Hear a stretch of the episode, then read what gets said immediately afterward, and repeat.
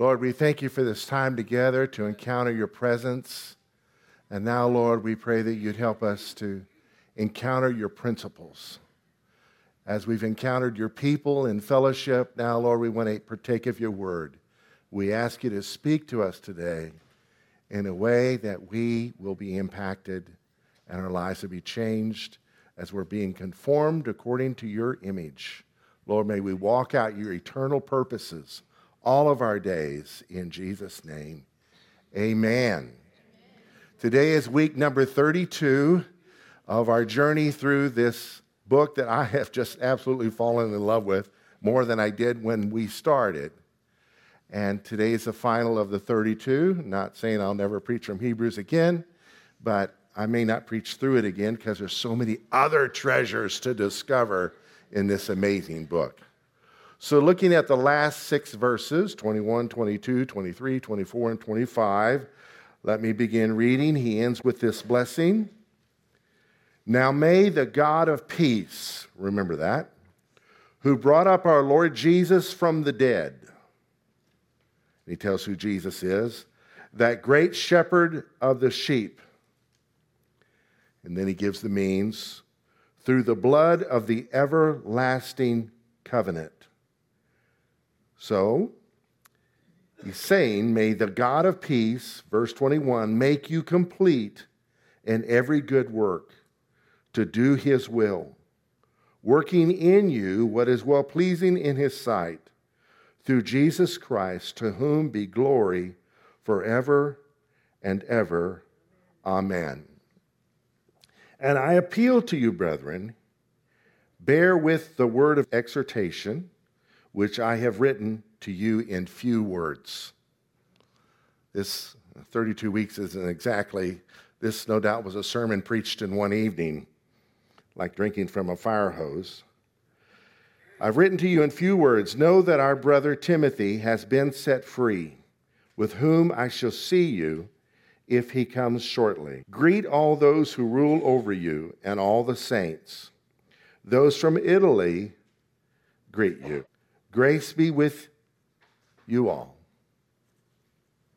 Amen. The word amen means this is true. It's not just a concluding words. Good to see Miss Yvette with us today. Love you, darling. Love you. Amen. Yeah. She's eating lots of liver and cooking with an iron skillet. If you cook liver, you must eat it sizzling right off the skillet with a spice called thyme, and in my case, it helps to have some jalapeno pimento cheese. Back to the sermon. I think Paul is the author of this book. Not that he wrote it, I'll just tell you my reason. You can fuss with me later. Uh, the theology is so rich in his understanding, and I think a member of his team wrote it. It's written in the style of Luke's writing, and Luke was part of his team. The reason we know that is Luke wrote the book of Acts, and he accompanied him on many of his travels between places. And so maybe saying, I've written to you a few words, Paul is actually writing this closing paragraph. I appeal to you, brethren, bear with this word of exhortation, for I have written to you in few words. So if he preached it, it was transcribed. Who's read any Watchman Nee books? You know, he never wrote those. They were transcribed from his sermons. So Hebrews may have been like that. I don't know. But that's neither here nor there. Holy people wrote as they were inspired by the Holy Spirit.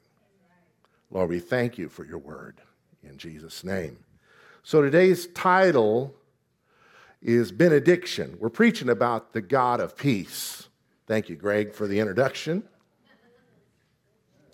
Benediction. The word benediction isn't just a closing prayer. Did you hear about the uh, youth pastor that was kind of preaching long, and one of the teenagers fell asleep, and a friend nudged him, and he woke up says, What do you want? He says, He wants you to pray the dismissal prayer. So he stood up and prayed the dismissal prayer in the middle of the youth pastor's sermon.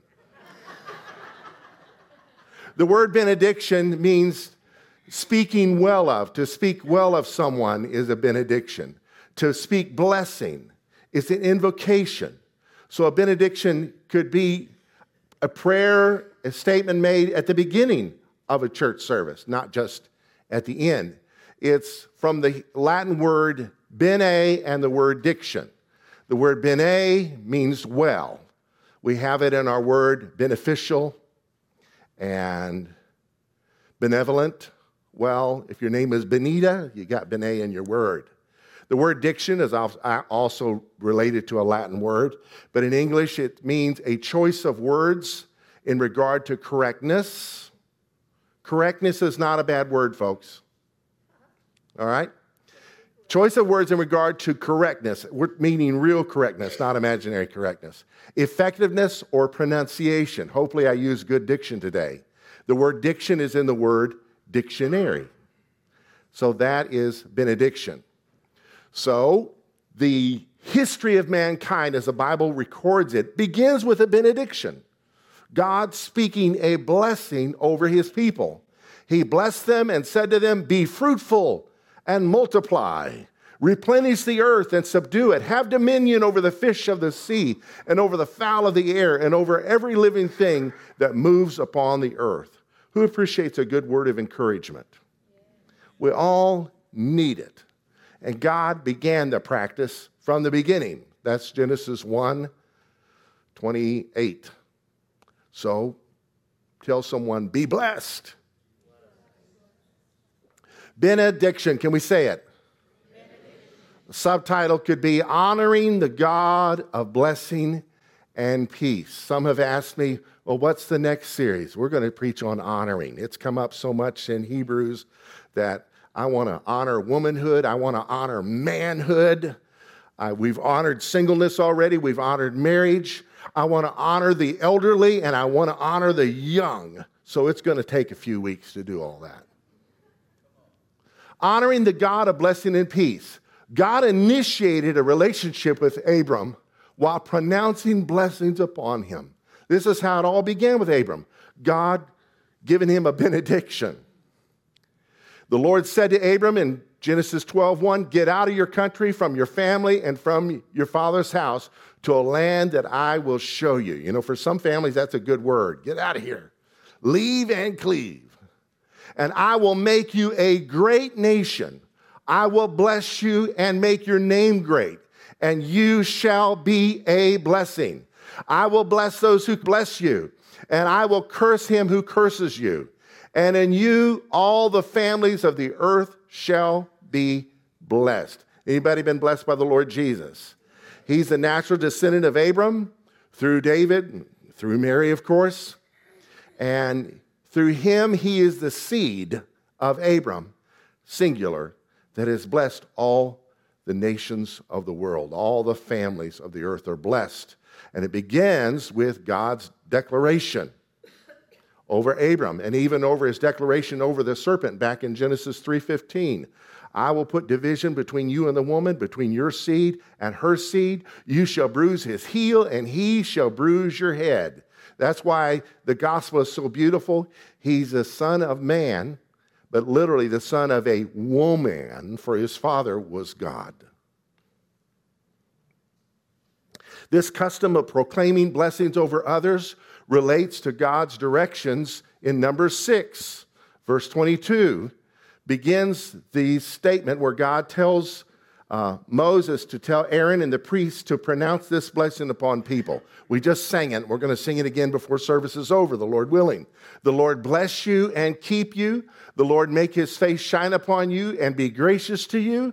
The Lord lift up his countenance upon you and give you peace. So they shall put my name on the children of Israel, and I will bless them. That's a mighty long name, isn't it? But a name implies ownership, it implies uh, authority, it implies character.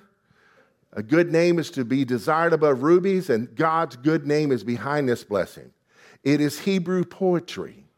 Hebrew poetry doesn't rhyme in English, but it translates across multiple languages. It's parallel thoughts saying the same thing in different ways. The Lord bless you and keep you. Say it another way the Lord make his face shine upon you and be gracious to you. And if you don't believe that, here it comes again. The Lord lift up his countenance upon you and give you his peace. Shalom is God's peace. Shalom means wholeness, completeness. It's not just feeling good about stuff, it's beyond that. It's based upon conquest. May God give you peace, make you to be at peace with all your enemies, not because of compromise, but because of conquest. And we know Jesus did that for us on the cross. Speaking blessings was part of Jesus' ministry. In his what's called the Sermon on the Mount, he begins with nine blessings in Matthew 5 2. He opens his mouth, teaches them, and here come these blessings. Blessed are the poor in spirit. Blessed are the pure in heart. Blessed are the merciful. He's proclaiming blessings and ends with a nice ninth one Blessed are you when you're persecuted for righteousness' sake. And then he begins to give commands. But his commands are built on this foundation of his proclaimed blessings. In Mark 10, one of the three examples in the Bible of them bringing children to him, and his followers are not, not happy about it. He takes them up in his arms, lays his hands on them, and blesses them. I went to hear a talk with two Orthodox rabbis last Monday, and I learned this. Every Shabbat, every Friday night, they have a big meal, and the father of the house, those that practice Orthodox Judaism, lay their hands on their children and bless them. What do they say? Well, I'm sure they apply it in unique ways to each child, but all of them get the Lord bless you and keep you. The Lord make his face shine upon you and be gracious to you.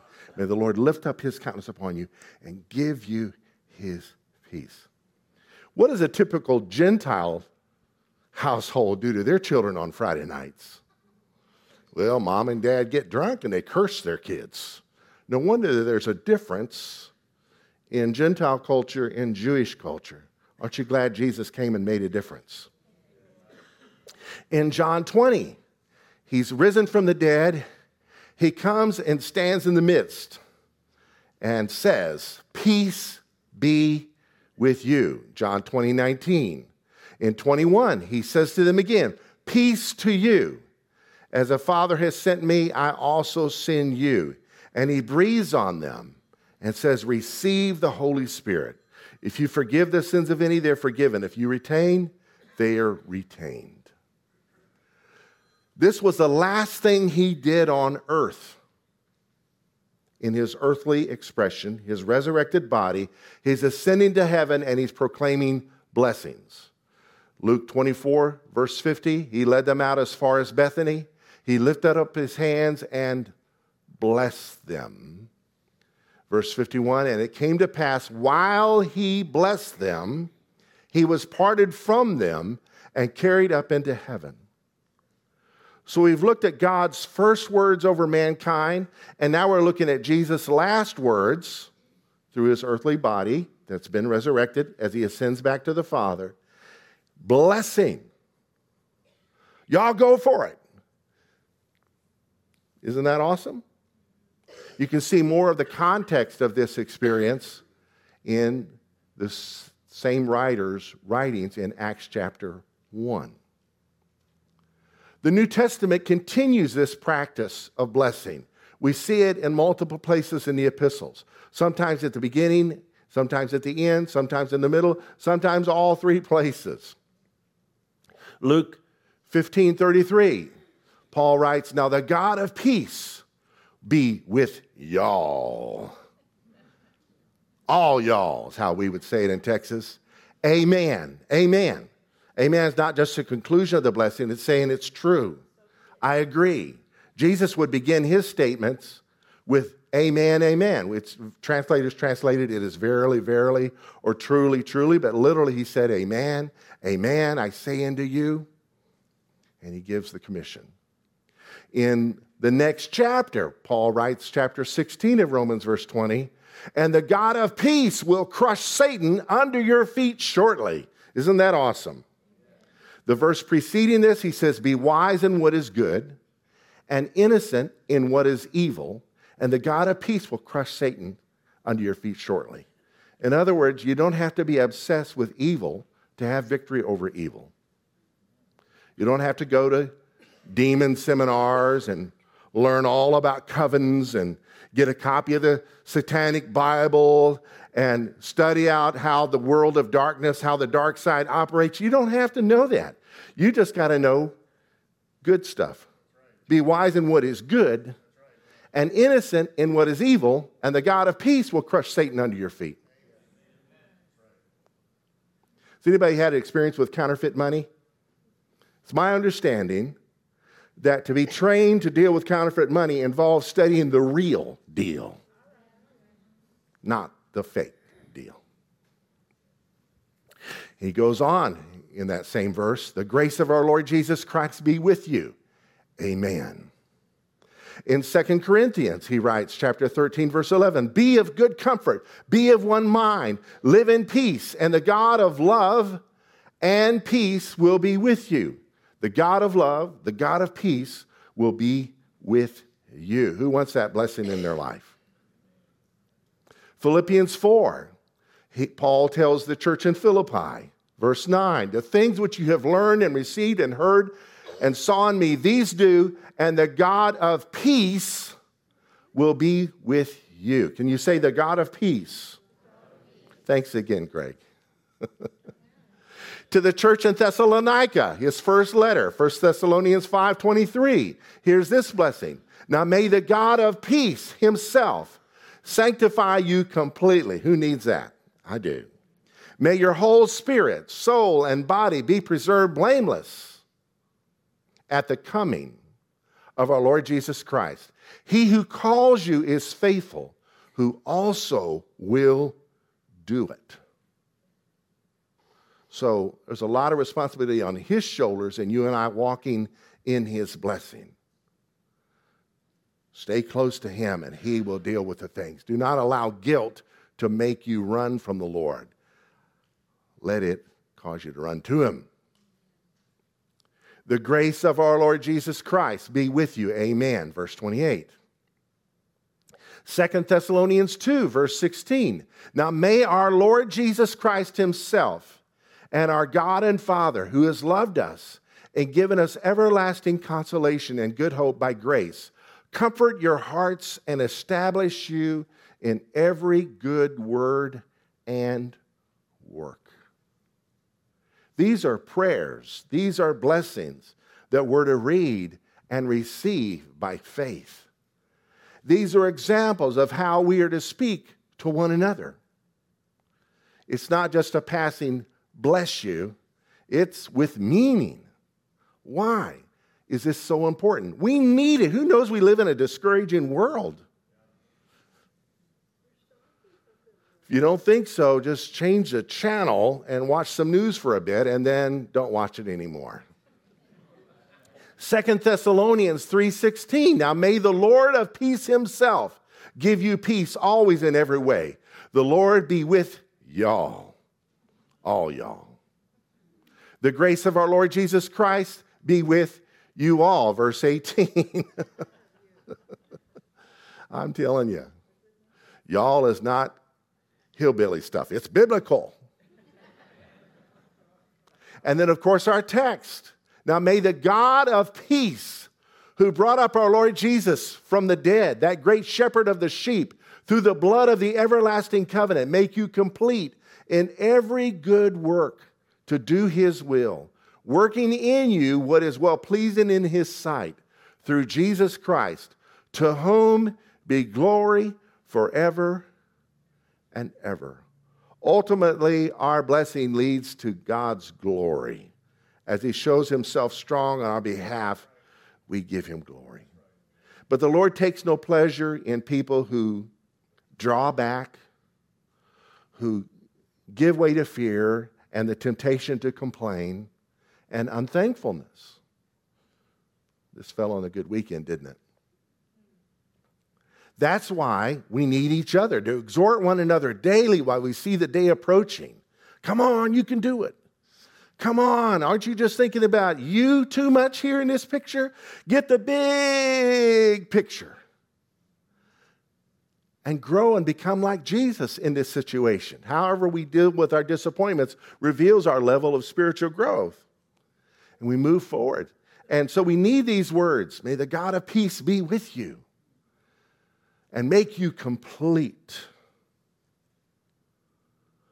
Knowing the Lord as God of peace is in the blessings at the beginning of Gideon's story.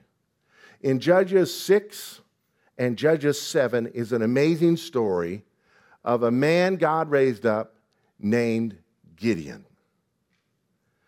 Israel had been tormented for seven years by their enemies.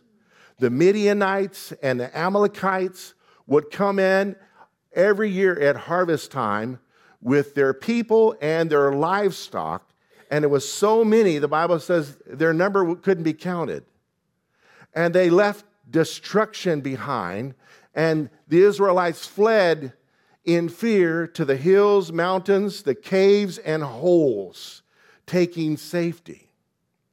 And the people had rebelled against God, they had turned away from Him and were worshiping Baal. And so God said, okay, let's see what Baal can do. I'll leave you at it. And so, as predictable as water coming in through a leak, when God's hand came off of them, here comes their enemies to devour them. And so they're suffering. It's been seven years now. And as the story opens in chapter six of Judges, Gideon is threshing wheat in a wine press. Now, you don't uh, press wine, grapes for wine, just on flat surface the juice will just go everywhere and you won't have anything to, to show for your harvest. So you, you have a giant tub or bucket, depending on how it's made, something that can hold liquid, and you get in there and stomp on them with your bare feet. You don't want to stomp on them with your shoes on, right? And so he's inside that thing where you cannot see from a distance what he's doing, threshing wheat. That's how bad it was.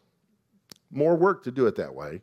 The wind, when you thresh wheat, the wind will blow the chaff away. But in a wine press, you got to throw it up, and it's just difficult. So they're, they're suffering. And the angel of the Lord appears to him under a terebinth tree, and he calls him this. He begins with a blessing. He says, The Lord is with you, you mighty man of valor. Now, Gideon doesn't know who this guy is. And he says, well, it sure don't look like it. Our enemies are having a heyday with us. Our fathers have told us about miracles, how we were brought up from the land of Egypt, and we're suffering here. Looking at things corporately, things look bad. So he's not grabbing the blessing given him, is he? You ever had that? Someone give you a compliment and you try to shrug it off? That's what he was doing. And so then the Lord turns to him again. This is the angel of the Lord. This is God talking to him in angelic form. Go in this might of yours, and you shall save Israel from the hand of the Midianites. Have I not sent you? Well, Gideon's not sure who he's who's talking to him, and he doesn't receive it. He talks about how insignificant he is. I'm the least in my father's family. Our family is the least in our family clan, and we're from the tribe of Manasseh you know, and we're part of the oppressed people. So the Lord speaks to him again. Kind of reminds me of Moses' argument with God, right? Surely I will be with you, and you shall defeat the Midianites as one man. Verse 16. So Gideon says, I need a sign. and so, in preparation for this sign, he cooks a goat, bakes some bread, puts broth in a pot, and brings it to the angel of the Lord. And the angel of the Lord says, Throw it all on that rock. So there's a big rock there, so he throws it on the rock. And the angel of the Lord takes his staff, he's holding a stick, and touches the rock. And fire comes up out of the rock and devours the goat meat and the bread and the broth disappears, I guess. Whoa. So now Gideon believes. And the Lord says to him, Peace be with you. Do not fear.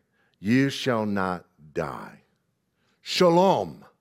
Do not fear, you shall not die. And Gideon builds an altar there to the Lord. And this is where God's compound name, Jehovah Shalom, is revealed. He builds an altar on that rock and calls it, The Lord is Peace. Jehovah Shalom. Jehovah or Yahweh means to be or to become, to be revealed. It means I am. It, it, it implies everything about God and his eternal self. Yahweh, Jehovah. Shalom is peace. Here it is in Hebrews, reading right to left. It's the letter Shem, the letter Lamed, the letter Vav, and who knows what the fourth letter is? Mem. I had to pause there. I'm not showing off in any way. I literally had forgotten. All right, this blew my mind. Hebrew is a developed alphabet, similar to ours in some ways, but in its primitive form, all of our alphabets are similar. Going back to the days of cave drawings, kind of thing, this is shalom in its primitive form. And the shin in its primitive form means to destroy. It's a picture of teeth. The lamed in its primitive form is a picture of a shepherd's staff. It speaks of authority. The vav in its primitive form looks like a tent peg. It means to attach. And the mem looks like water. It means chaos. So the word shalom in its most primitive form, the way it is spelled out, means to destroy the authority attached to chaos. Why do we have peace with Japan? Because then our country understood what conquest was.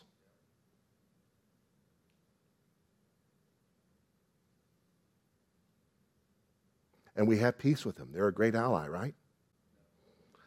How is this compromising business going? Since the United Nations came into being, I'm not throwing rocks at them, forming all these compromises. It's just multiplied wars, it never stops.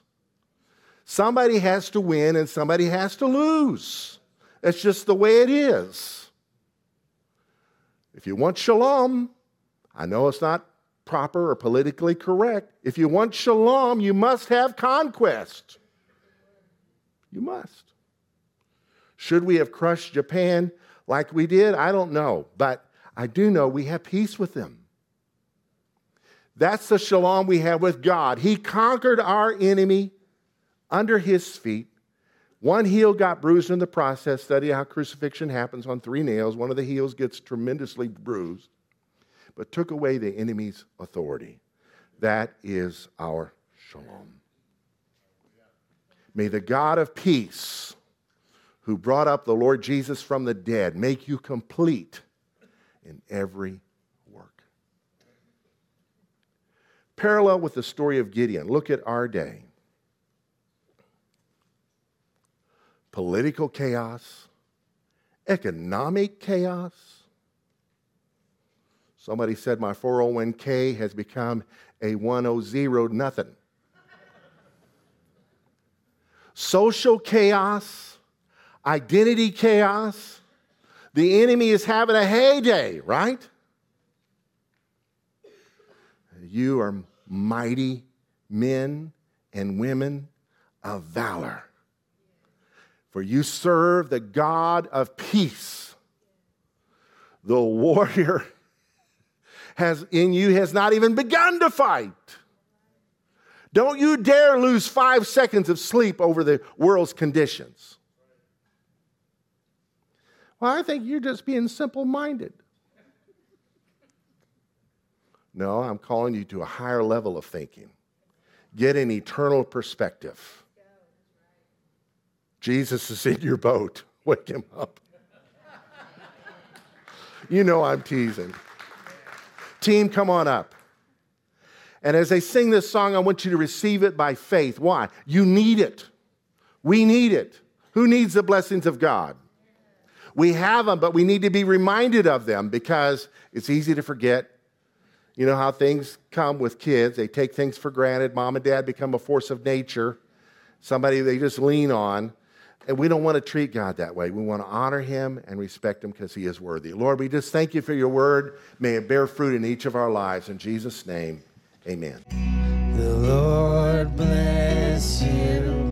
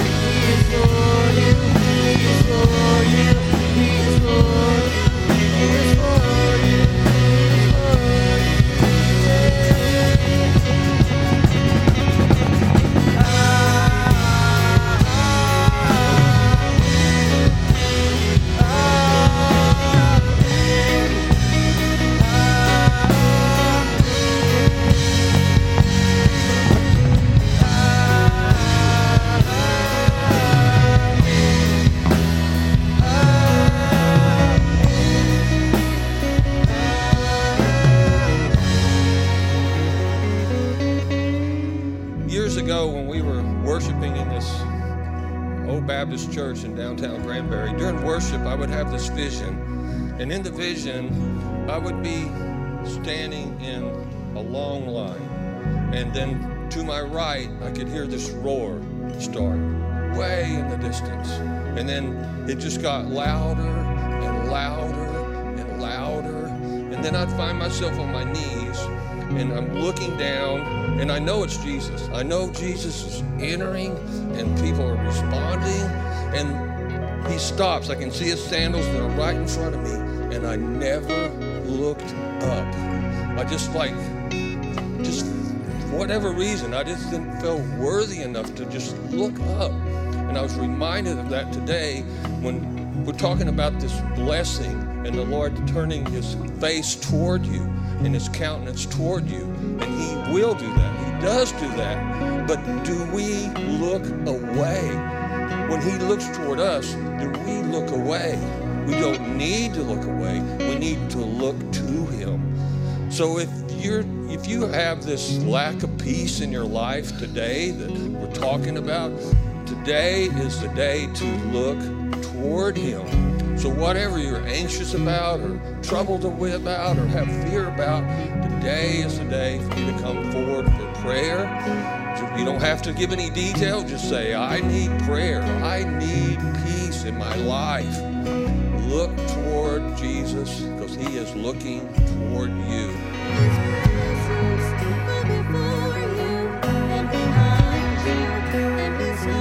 you.